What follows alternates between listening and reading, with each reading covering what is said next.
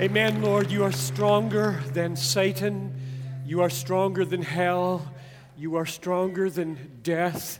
You are stronger than sin. You're stronger than cancer. You're stronger than the recession. You're stronger than all the global forces in the universe. And we praise you that you are our Father and our friend through Jesus Christ. We commend Bethlehem to you for another 140 years as we thank you for your faithfulness. And all the people said, Amen. You may be seated.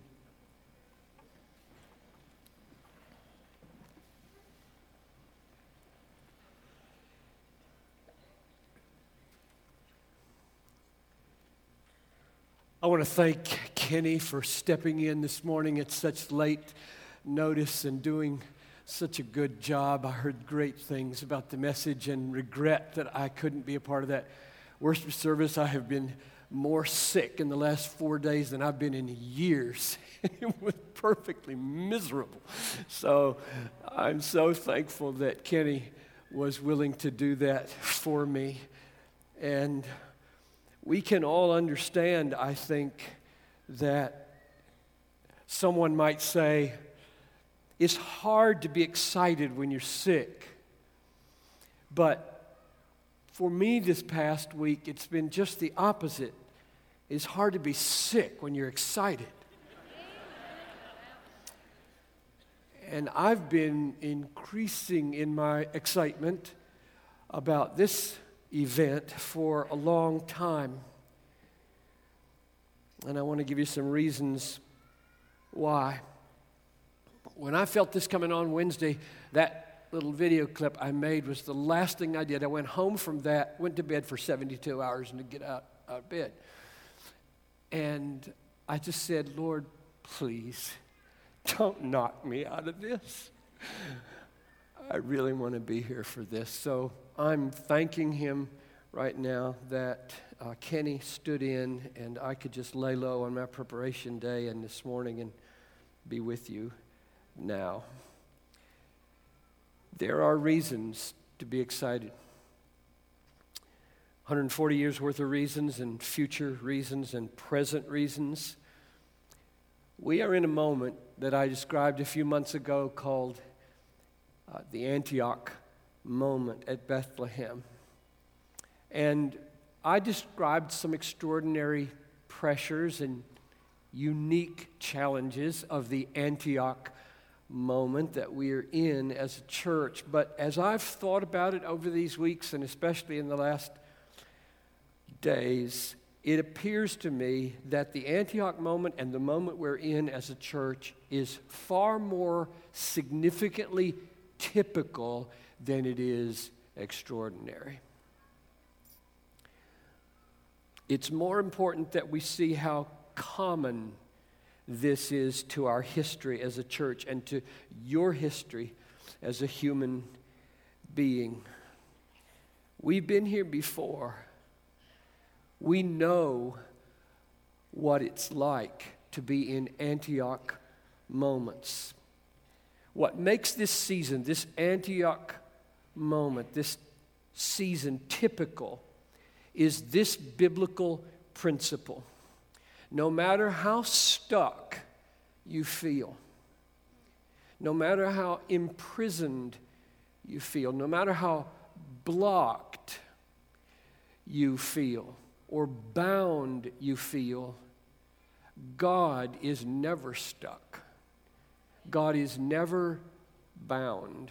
God is never in prison. He is always acting for you in a thousand ways you can't see while you are feeling yourself so bound and so stuck. And here's the Bible verse to express that. This is 2 Timothy 2 8 through 10. Paul says, I am suffering, bound with chains as a criminal. But the Word of God is not bound. Therefore, I endure everything for the sake of the elect, that they also may obtain the salvation that is in Christ Jesus with eternal glory. Now, this is amazing. Paul is in prison and he says, I'm bound, but the Word of God is not bound. Paul is stuck. He must feel very frustrated, unable to move in the way he'd like to move. And he says, God is not frustrated and God is not unable to move. He's in prison, God is not in prison. And that's been the story of this church a hundred times. And it's been the story of your life a hundred times. You feel stuck. You feel bound. You feel it personally. You feel it relationally. We're stuck. You feel it in the church. We're stuck. And that's never the whole story. And that's the point of tonight, I think. You pound on the obstacle. You dig, you cut, you bore, you climb to try to make some progress beyond the bondage that you feel of the church moment or the marriage moment or the personal soul moment. You pound in order to make some progress. And that's never the whole story. God is never bound, He is never stuck. As many times as we as a church, for the 31 years I've been around here, as many times as we have felt stuck and bound and imprisoned and unsure of our way, hundreds of them, the Word of God has never been bound. God has never been bound. He's never been perplexed. He's never been stuck. He's never been imprisoned in any way. And if you watch him carefully enough over the history of your life in these moments, which is what history is for, that's what history's for. You get to see enough of these things in church. You get to see enough in your marriage. You get to see enough in your own life. You, you start to recognize the way God acts in these times. And you realize He's always acting. You may sit in a committee meeting and bang your head against the table, coming away with no resolution again, and think nothing has happened. Nothing never happens. That's a quote from Tom Steller. It's one of my favorites. When you pray, nothing never happens. Doors open, and God works. If you watch Him carefully, you learn to recognize how. So we're in an Antioch moment. It feels to many of you like a waiting moment, like a perplexing moment. And God isn't the least perplexed, and he is not waiting. For example, against all odds, a new major vision paper on adult discipleship has just been completed. The final touches put on it last week. The elders have seen it once, they will see it again for its final touches, and then it will be put in place with implications for how we do small groups, how we do households and integrate the two, how men's ministries and women's ministries figure into adult discipleship, guidance for staffing in the whole question of how do you move people from being baby Christians to being mature disciples of Jesus and leaders. All of that paper coming into being at this time, not by anybody's design, because that got started a year ago. and simultaneous, side by side, remarkably in tandem with the Antioch moment when organizationally, Tom Lutz, as you may remember, I said was being asked by the elders to address the structural organizational issues of clarifying staff accountability and chains of command and roles on the staff, simultaneously with the emergence of clarification philosophically about adult ministries and discipleship, there is emerging clarification on structural things for how to position ourselves and structure ourselves, and that these would emerge together is a most remarkable thing that nobody planned except God. We may have felt over the last year banging our heads against the table with regard to the discipleship vision paper that it may never come into being. We never, never get consensus around this thing. And God had his timing. He knew what he was doing. He knew when it needed to be done and how it relate to all the other things that are coming about. And I thank God for Tom Lutz and the untold hours he's poured into talking with dozens of people. And we await eagerly his report to the elders. And if it's remarkable that a major philosophical clarification on adult discipleship and a major organizational clarification with regard to staffing and staff responsibilities should be emerging together. It is additionally remarkable that these things are happening while a relational clarification is also emerging because, as you recall, in the Antioch Moment sermon, I said that we were inviting Paul Tripp into this equation, and he's been here twice since then to help us clarify the nature and dynamics of our relational issues on the staff. And what could be more amazing, at least to me, as I think of ourselves in this Antioch moment, that clarification philosophically and clarification organizationally and clarification relationally should all be coming to a remarkable climax here at the end of the year. And if those aren't enough, philosophical and organizational and relational breakthroughs. Add to that the uh, unrelenting geogra- geographical clarification of the South Campus. Tomorrow morning at 10 o'clock, Klaus Van Zee and John Hendricks will meet with the bankers in Lakeville to negotiate the price that we're asking you to give a million dollars to we hope that would be the ultimate outlay. It'll cost more than that to get it, and then hopefully we can sell some of it off. But more or less that. And that's happening tomorrow at 10 o'clock. I mentioned it so you can pray about it. Isn't that an interesting timing for such a bank visit tomorrow morning? So, no matter how stuck or bound or tentative you may feel about the Antioch moment, God is anything but bound. God is anything but waiting. He's anything but stuck. There never has been a moment in the history of the universe when God has been stuck. We're the only ones who get stuck, and it only looks that way.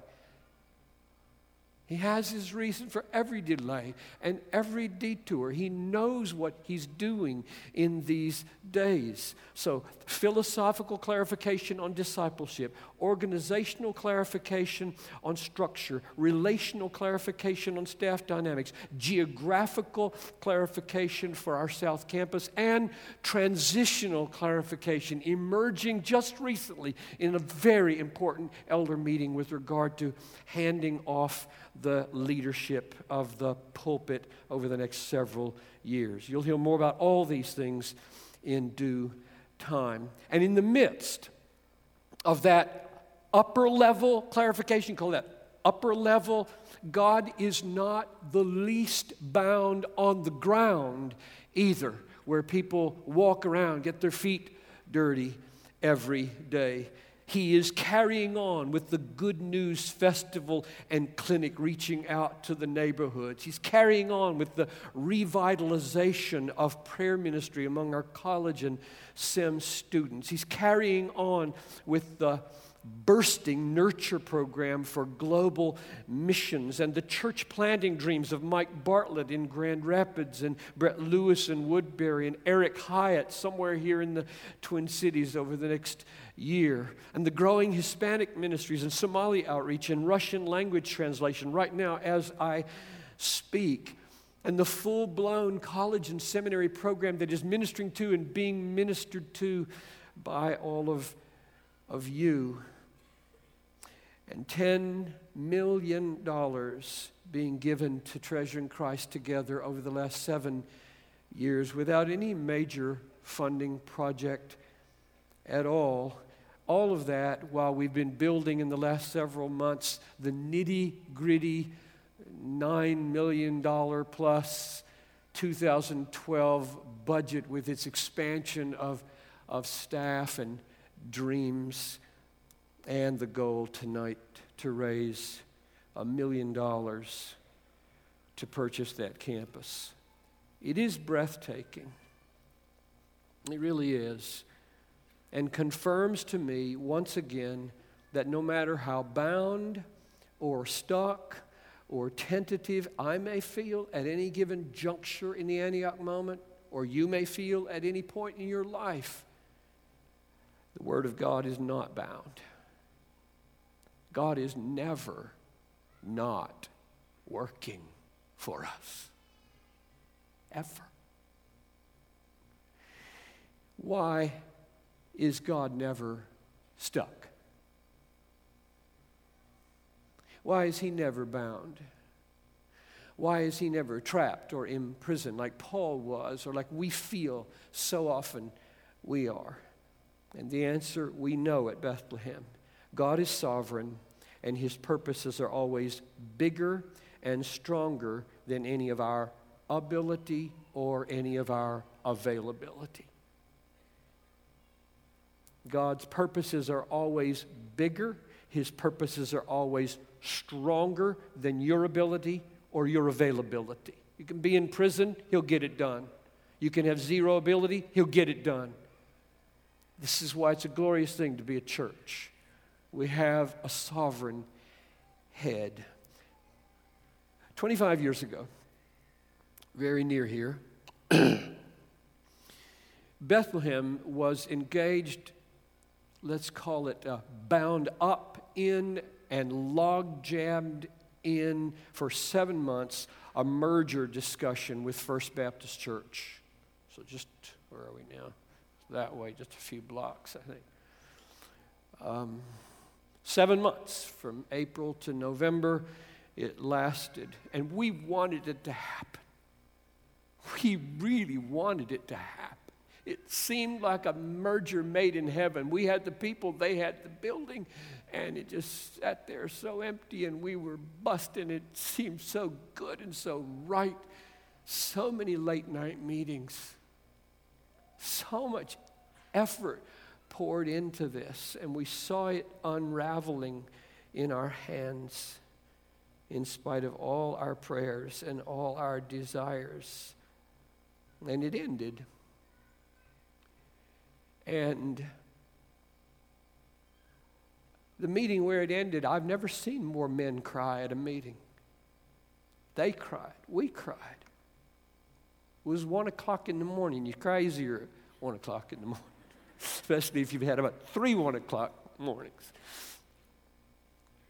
And we looked at one another and said, What were those seven months about? Where did that all go?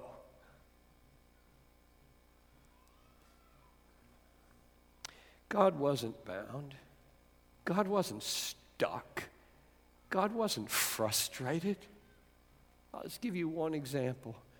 September 21, 1986, that was near the end of the process. We were still working hard on it. We met as churches. We only did this once. Had a combined service of all the people of Bethlehem, all the people of First Baptist Church. And I preached from Isaiah 43 10. And what God gave me in the preparation for that and in the heralding of that message was worth all seven months to me. I never had in preparatory moments or delivery moments a more lucid grasp of why Bethlehem exists than I did that night at First Baptist Church as I preached this text. So I'm going to read you this text, tell you the point I made, and then close because it is still massively and gloriously true and simply illustrates the point that no matter how bound you feel, no matter how frustrating the Antioch moment may feel, God is never not working for us. This is Isaiah 43 10 to 12. The prophet these are glorious chapters, you know. There is no higher peak of the Bible than Isaiah. It's just high as it gets. It's higher than Romans. He's just always soaring up there, especially chapters 40 to 48 or so. And he's right in the midst of that. And here he's addressing his people, calling them the servant, his servants, and that means you and me in Jesus Christ. We're his servants. So this is us when he says this You are my witnesses, declares the Lord, and my servant, whom I have chosen, that you may know and believe me and understand that I am he. Before me, no God was formed, nor shall there be any after me. I, I am the Lord, and besides me there is no Savior. I declared and saved and proclaimed when there was no strange God among you. You are my witnesses, declares the Lord, and I am God. It begins, You are my witnesses. It ends, You are my witnesses.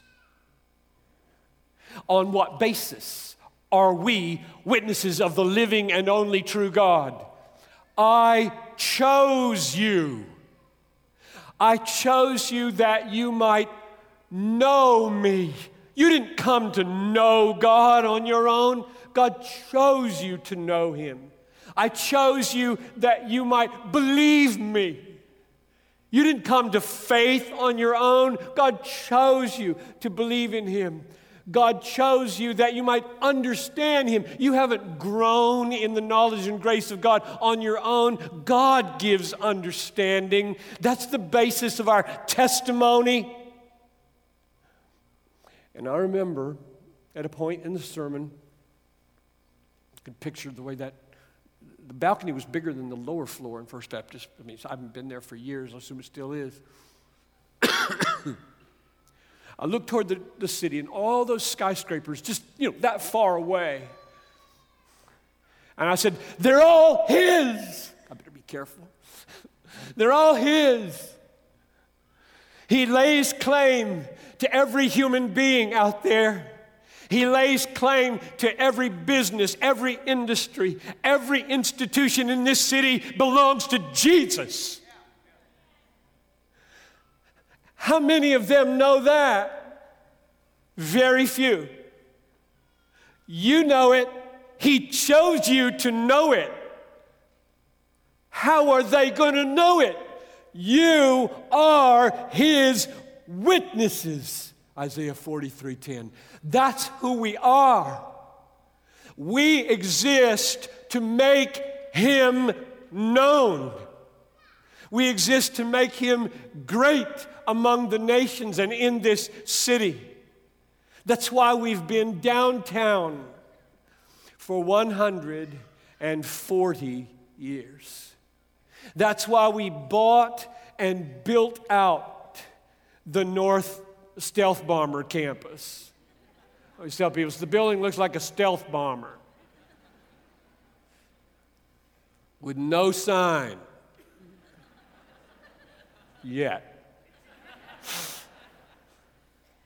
And that's why five years ago we sent a valiant band to Burnsville High School and have every intention of providing their own solid, stable, durable garrison in the southern suburbs for being the worshiping witnesses of the God of Isaiah 43. So, may God grant you to pray earnestly and give sacrificially and joyfully. God doesn't want any other kind. And witness boldly. May the Lord keep us faithful for another 140 years. He is not bound. His word is not bound. Know this for your own personal life. Just know it right now. Because right now, there's not a person in this room who's not stuck in something. You're stuck financially, you're stuck in your health, or you're stuck in your marriage, or you're stuck in your vocation, or you're stuck in your spiritual growth. There's not a person in this room who doesn't feel, in some sense, this is a, a moment when I'm not making any progress and everything seems futile that I try. That is never the case with the Christian. God is always doing more than you know, a thousand times more than you know. One of the great blessings of getting old is that you start to see the patterns and you can recognize them and not be so panicky as you were in your early years.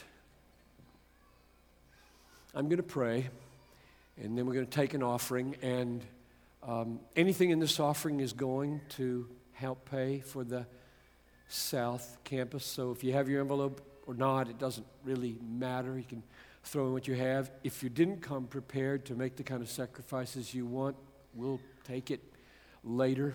I went online to see, yes, you can do electronically with TCTs. Go to the website and do it electronically, transfer it from your funds or do it with a Visa or whatever. So I don't know if we do Visa or not anymore. Yeah, I think we do. But anyway, uh, it's not great because they take 3% right off the top. So your tithe becomes 7%, just like that.